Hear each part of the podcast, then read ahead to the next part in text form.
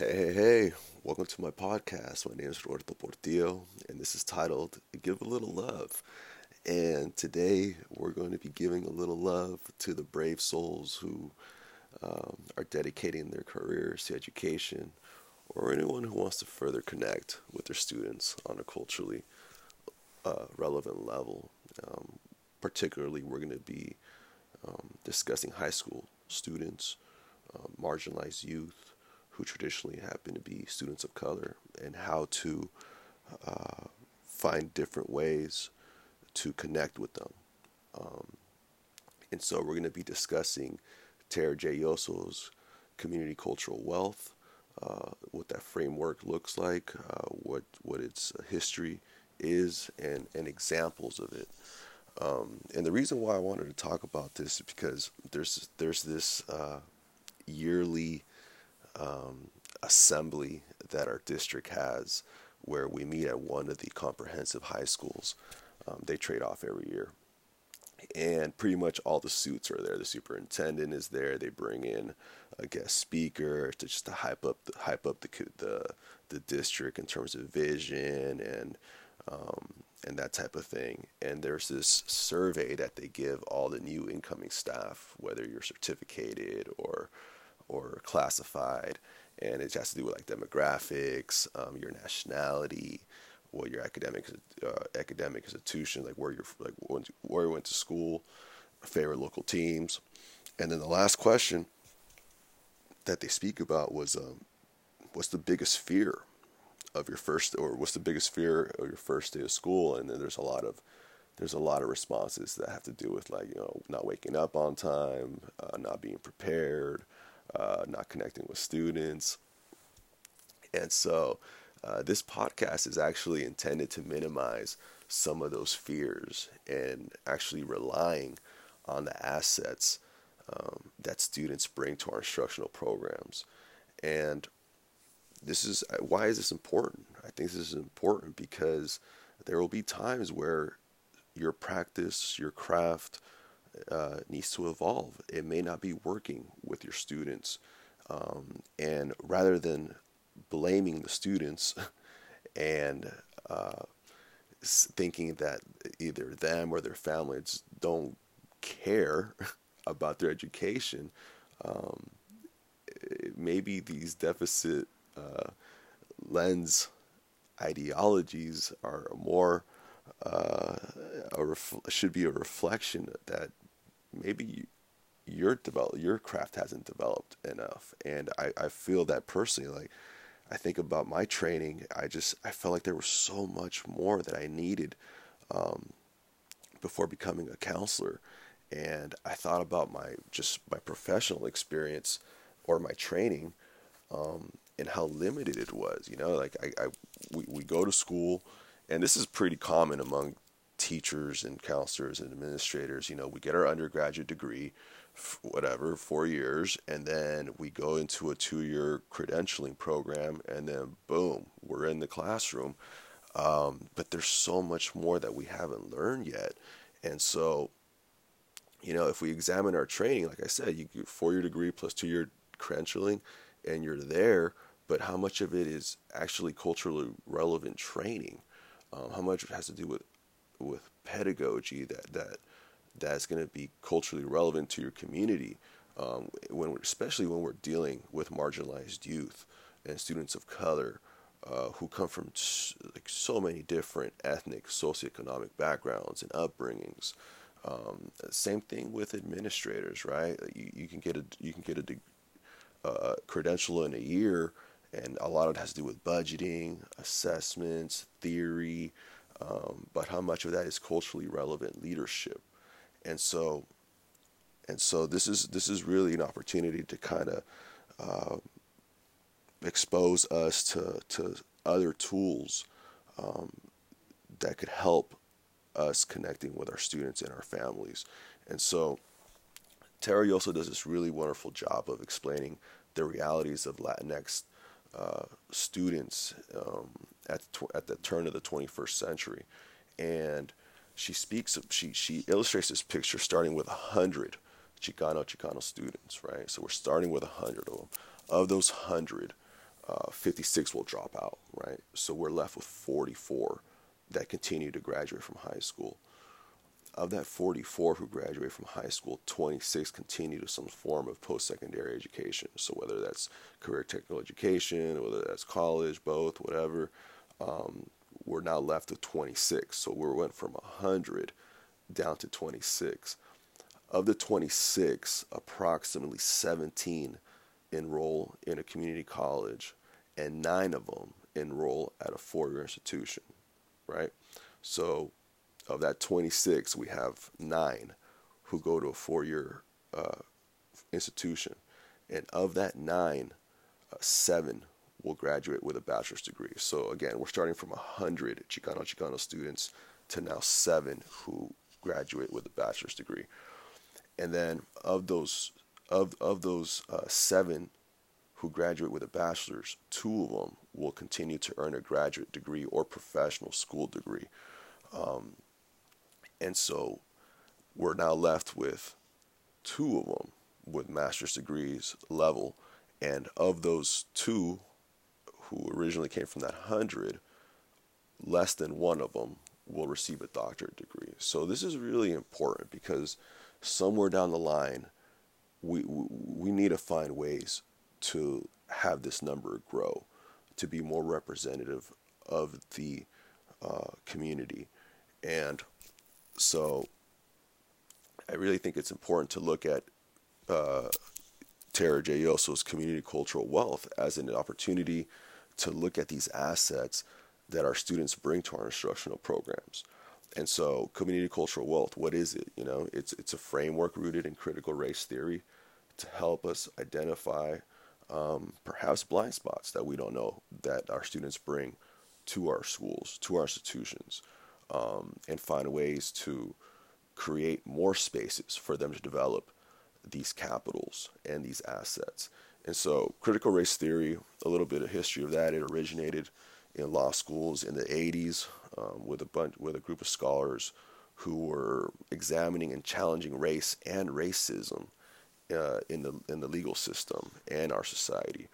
And so their argument was that critical legal study scholarship didn't really listen to the lived experiences and histories of color. So we were looking at uh, we were looking at uh, data, but we weren't really looking or, or studying the qualitative data. And so the lived experiences is part of that, right? And so Tara J. Yosso talks about these six capitals that our students bring to us and they're at our that are really at our disposal to just really explore and and connect with our students and um, help them find ways to to develop them and I think that's a I think that's definitely a, a job or a task that we should embrace.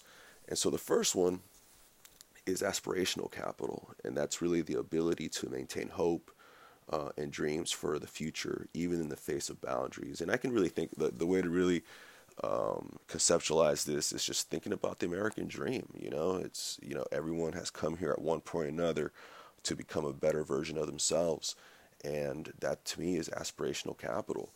And so if we can help students find the best versions or point them in a direction, guide them in a direction to become the better versions of themselves, that's aspirational capital. Linguistic capital is the second one, and that's intellectual and social skills learned through communication, experiences um, in more than one language or style. And that's really knowledge that is bestowed on us by our elders, um, in in their native tongue that I don't think can be duplicated. I just recently saw this uh, this uh, show on Netflix called We Are the Champions, and it's about this cheese rolling contest that they have in England in this little village on this hill that's like steeper than 45 degrees. And so what they're doing is they're rolling down this it's a block of cheese and people are just sprinting down this mountain and they're, they're I mean they are fracturing bones. They're getting knocked out because this hill is so steep. But there is no well, I wouldn't say that there isn't any, but I couldn't find any written history on on this cheese rolling contest that, that they're they're discussing. I mean, I, I would be surprised if JSTOR or Google Scholar had anything uh, about this, but it's something that is an experience um, in England in this little village, and so the only way that history was passed down is through just spectators and participants, right? So that that is linguistic capital. Navigational capital refers to the skills used to maneuver through social institutions.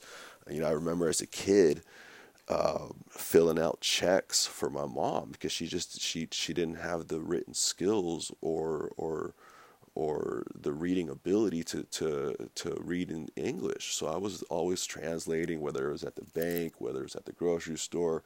Um, and that's something that I, I, I just I never thought anything of. I just something that we're just used to.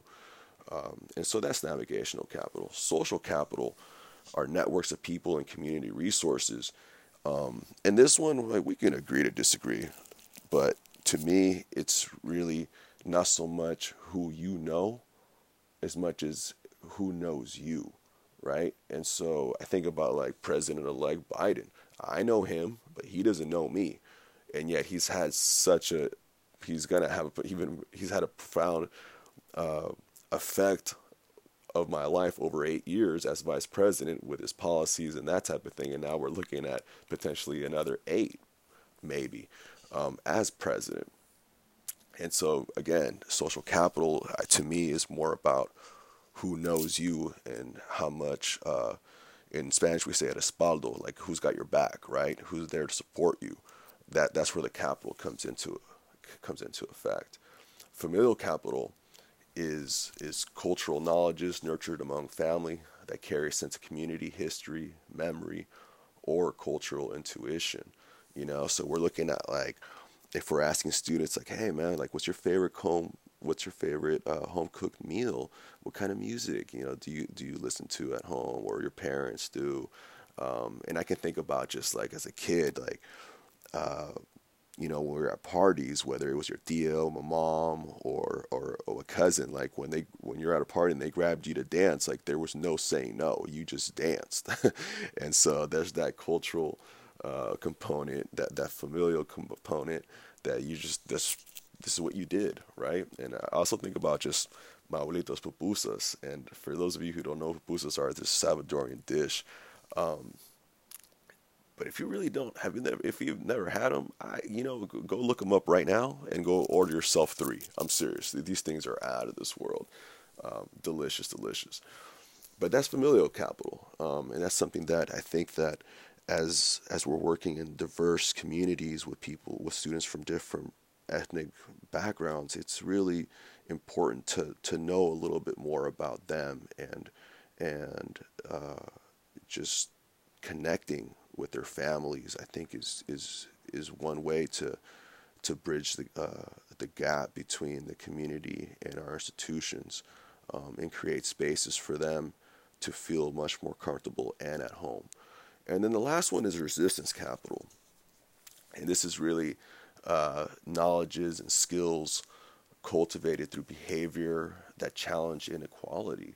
Um, and when students recognize that there that there are structures of oppression um, then they get motivated towards social and racial justice. I can think about right now just the Black Lives Matter movement that's always been a movement, but it's been amplified um, uh, just much more. Um, and our students, at least my students, they're they're talking about it. They're they want to know um, what it's about, where, where what's why is it so important, and how they can contribute. And so that resistance capital, I think, is, is huge um, in terms of creating spaces for them to express themselves and learn and and and push um, the future in a better place. You know, I really do feel that. And so and so these capitals are, are assets that students bring to our instructional programs and tools that you have at your that you have in your tool belt that you can connect with um, they connect with our students that, that to them this is all second nature right whether you're whether yeah whether you know, whether you, you want them to think about aspirations, it's like this is what they've been hearing. You know, they they've heard this. Go to school, become the better version of yourself. Whether it's linguistic capital, it's like, hey, you know, just like tell me more about your upbringing. Tell me about like where your family's from. Like, what what do you guys do for X, Y, and Z? Like, just learning more about other cultures is just such an important piece. Or it's the navigational capital. You know, like like I said, like I remember just signing my mom, or like like signing checks for her and like writing, um, just just so much that as a kid I just never thought of that helped me navigate these spaces for my mom. Um, social capital, just not so much who I know, but who knows me. Um, there's so much. There's an asset there that that that we as educators can be. It's like, man, like I know these students, the, I know this student, and like, what can, what more can I do for them um, as a professional in our setting? Familial capital. Um, again, just getting to know them a little bit more. There's just their upbringings, um, and resistance capitals. Just creating spaces for them to grow as individuals, as contributing members of our society um, and pushing the generations ahead of us and towards a uh, a space where we're just more connected.